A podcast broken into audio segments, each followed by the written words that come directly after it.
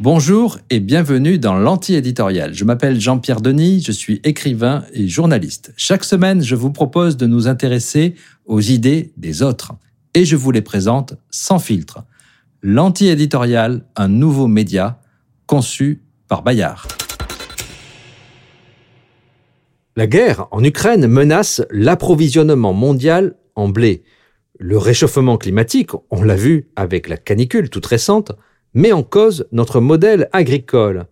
Des élèves d'AgroParisTech, la plus grande école d'agronomie, affirment qu'il faut tout envoyer valser. Alors quel sens dégager de ces chocs et de ces révoltes soumis à des injonctions violentes mais contradictoires? Comment les paysans peuvent-ils s'en sortir? C'est Emmanuel Macron qui l'a dit, nous ne pouvons plus dépendre des autres pour nous nourrir. L'invasion par la Russie de l'Ukraine, ce grenier de l'Europe, nous en fait prendre conscience. Nous dépendons du gaz et du pétrole russe pour la vie quotidienne, mais aussi des engrais russes ou biélorusses et des céréales ukrainiennes. Le pays attaqué produisait jusque-là en moyenne 26 millions de tonnes de blé par an, mais ce n'est pas tout. Jusqu'à la guerre, l'Ukraine fournissait à l'Union européenne 57% de ses importations de maïs, 42% pour le colza, 47% pour les tourteaux de tournesol. Ce sont des apports qui nous permettent de nourrir nos animaux d'élevage et donc indirectement d'exporter notre viande et nos yaourts. Alors, comment retrouver notre souveraineté alimentaire? Cela pourrait se faire, c'est la solution qui semble évidente, en produisant plus, donc au détriment des grandes ambitions écologiques de l'Union européenne, ces ambitions qui ont été incarnées par la stratégie dite de la ferme à la fourchette. Cette stratégie qu'a soutenu la Commission européenne. Selon Politico, un site d'information euh, politique, les pressions sont fortes. Les lobbies agricoles veulent convaincre les eurocrates de renoncer à imposer aux agriculteurs de nouvelles contraintes écologiques au moment même où on leur demande de produire davantage de nourriture pour combler les déficits de l'Ukraine. Et figurez-vous que le commissaire européen à l'agriculture semble d'accord.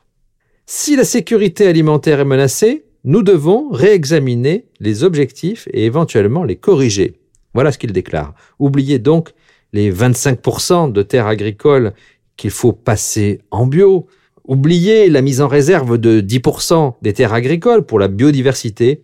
Oubliez la lutte contre la surutilisation des engrais.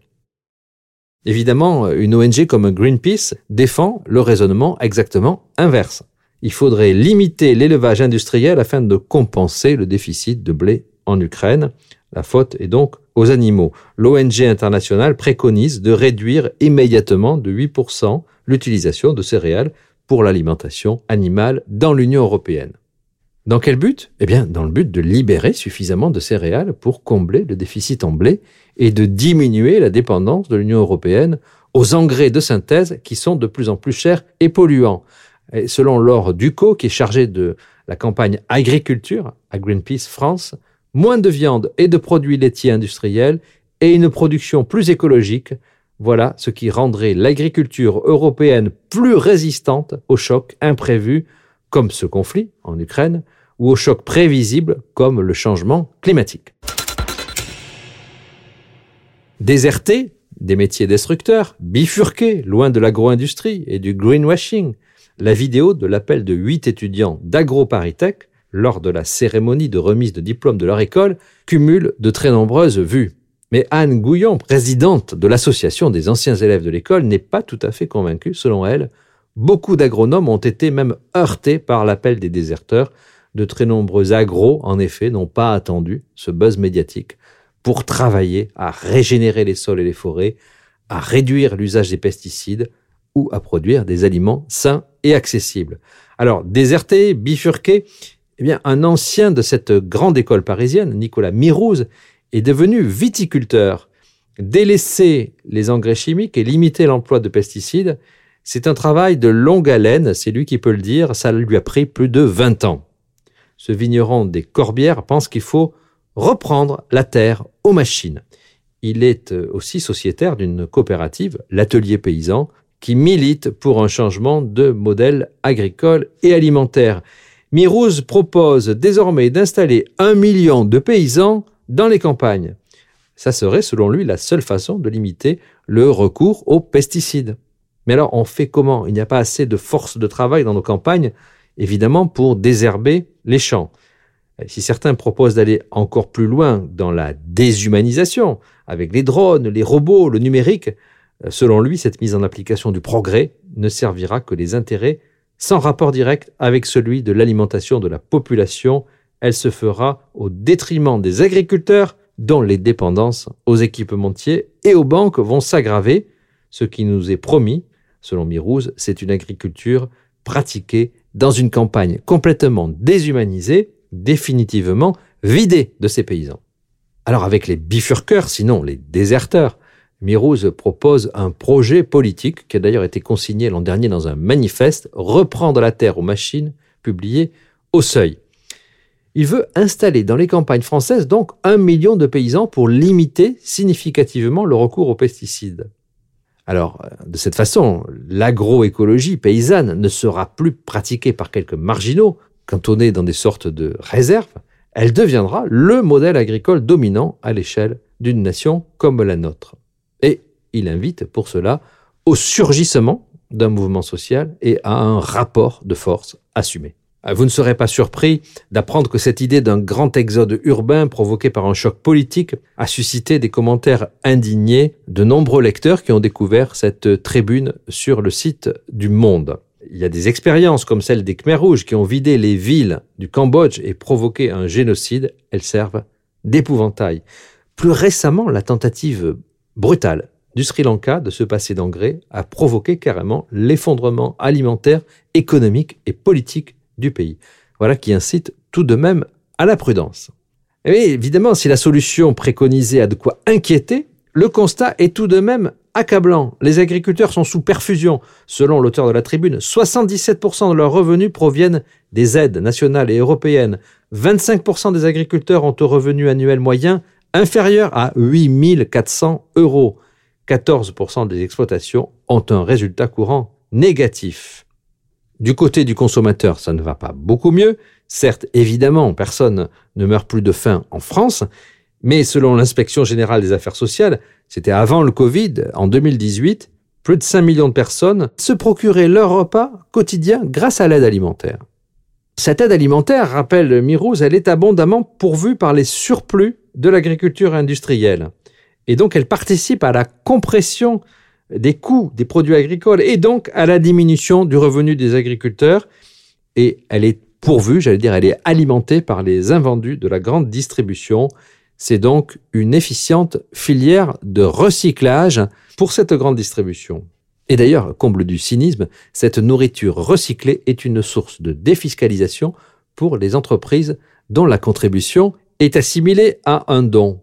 Ah, vous comprenez que pour notre viticulteur rebelle, ce tableau stupéfiant est celui d'un système qui ne remplit aucun de ses objectifs initiaux, rémunérer les agriculteurs pour qu'ils fournissent une alimentation suffisante, satisfaisante, à la portée de tous. Alors, euh, vous allez me dire, que faire? Eh bien, à cette question souvent traitée trop idéologiquement, très loin des réalités agricoles, une enseignante chercheuse de Montpellier, Claire Aubron, propose une réponse subtile. Dans un article équilibré, publié en 2021 par La Vie des idées, une revue du Collège de France, cette normalienne, qui est elle aussi ingénieure agronome, revient aux fondamentaux. Les fondamentaux, euh, c'est ceux de l'élevage. L'élevage, elle le rappelle, c'est une relation entre l'homme et la bête. L'humain contribue à la survie de l'animal en intervenant de manière plus ou moins poussée dans son alimentation, sa reproduction et sa protection vis-à-vis des agressions. Et en échange, il utilise l'animal de diverses façons. C'est donnant-donnant. Du coup, la vie de l'animal est prolongée le plus longtemps possible et la production de viande n'est pas l'objectif unique et n'est même pas l'objectif premier. Ce mariage, disons cette relation entre l'homme et la vache, entre l'homme et le mouton, euh, c'est une vieille histoire. Elle a commencé au Proche-Orient il y a 10 000 ans et elle est indissociable de celle de l'agriculture. D'abord parce qu'on a commencé à domestiquer les animaux et à cultiver la terre à peu près au même moment et au même endroit. Mais aussi parce que l'élevage a joué un rôle majeur dans la conduite des cultures. Il a aidé à éliminer les mauvaises herbes, celles qu'on appelle aujourd'hui les adventices. il a aidé à fertiliser le sol, il a aidé à démultiplier la force de l'homme. C'est ça l'élevage. Alors évidemment, ça ne vous a pas échappé, une transformation majeure a eu lieu au siècle dernier, elle est extérieure au monde agricole, c'est celle de la pétrochimie. Oui, la pétrochimie, elle remplace le bœuf par le tracteur à essence, la bouse de vache par l'azote et le désherbage par les produits phytosanitaires. L'agriculteur peut se passer de l'élevage. Évidemment, du coup, la production animale et la production végétale sont séparées. On produit du soja au Brésil, des porcs en Bretagne et du blé en Ukraine. Et l'alimentation des animaux s'appuie sur une part croissante de grains qui sont cultivés et proviennent de régions très éloignées du lieu d'élevage. C'est là que nous arrivons à la guerre en Ukraine et aux tensions mondiales sur le blé. Deuxièmement, le pacte entre le paysan et sa vache est rompu. L'élevage intensif spécialisé s'impose. Il provoque ce que l'on appelle aujourd'hui la souffrance animale. Mais c'est aussi et d'abord une souffrance paysanne. Troisièmement, et c'est lié, l'emploi agricole plonge. C'est l'exode rural et puis c'est cette cassure culturelle entre le monde agricole et les consommateurs urbains. On ne se comprend plus. Face à cela, pour Claire Aubron, l'intégration de critères du bien-être animal en élevage, c'est bien, mais se focaliser sur l'animal, c'est passer à côté de la solution. La question à résoudre, c'est celle de la relation, la relation entre humains et animaux. Donc, loin de proposer une suppression de l'élevage, comme le veulent les animalistes, Claire Aubron estime que la solution passe par une réconciliation. La réconciliation, c'est l'agroécologie.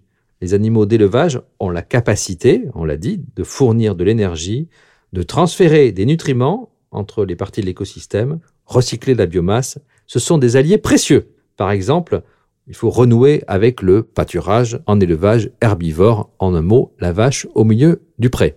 Deuxième idée, renouer plus largement avec les produits animaux non alimentaires tels que la laine, qui aujourd'hui est souvent jetée, et ne plus cantonner l'animal à la production de viande, de lait ou d'œufs. Troisième proposition, l'anti-éditorial termine par celle-là, proposition plus politique, c'est de renouer avec les éleveurs dont l'activité est menacée par la concurrence des formes d'élevage beaucoup plus productive, née au XXe siècle. Enrayer la diminution du nombre d'éleveurs, c'est impératif afin de maintenir et peut-être même de créer de l'emploi. Le retour à l'agriculture paysanne est-il la réponse à la crise, à la crise provoquée par le réchauffement climatique et par la guerre en Ukraine? Le débat commence sur l'antiéditorial.fr.